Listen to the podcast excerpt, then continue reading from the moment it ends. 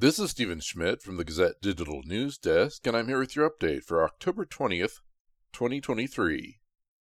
According to the National Weather Service, it will be mostly sunny on Friday in the Cedar Rapids area, with a high near 67 degrees.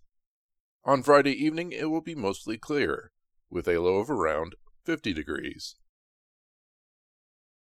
The Cedar Rapids School Board is upholding its decision to have Harrison Elementary demolished and a new school built on the site after community members implored the board to reconsider.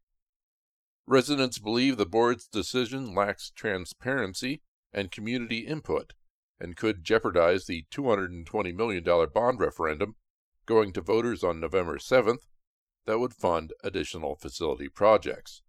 But these school board members disagreed. I still believe a new facility is in the best interest of students, and I support the decision made back in April, School Board President David Tominsky said. This recommendation will serve students, is fiscally responsible, and will honor historic elements of the Harrison building. Ten people spoke during the public comment period of the special board meeting Thursday, all asking the board not to demolish the school built in 1930. Most school board members also spoke in favor of the decision, but board member Dexter Merschbrock continued his opposition to the decision, making a motion to not demolish Harrison. The motion was not seconded by any other board member and thus did not proceed. Harrison is one of seven public schools built in Cedar Rapids before World War II. The school contains a mural painted later in the 1930s by William Henning, a contemporary of Grant Wood. School officials have said that mural will be preserved. President Joe Biden and former President Donald Trump would be in a dead heat among likely voters if the 2024 presidential election were held today, according to the latest Grinnell College national poll.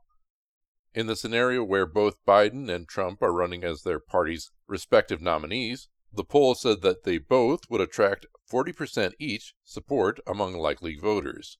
18% said that they would rather vote for someone else, according to the poll, conducted in collaboration with renowned Iowa pollster J. Ann Selzer.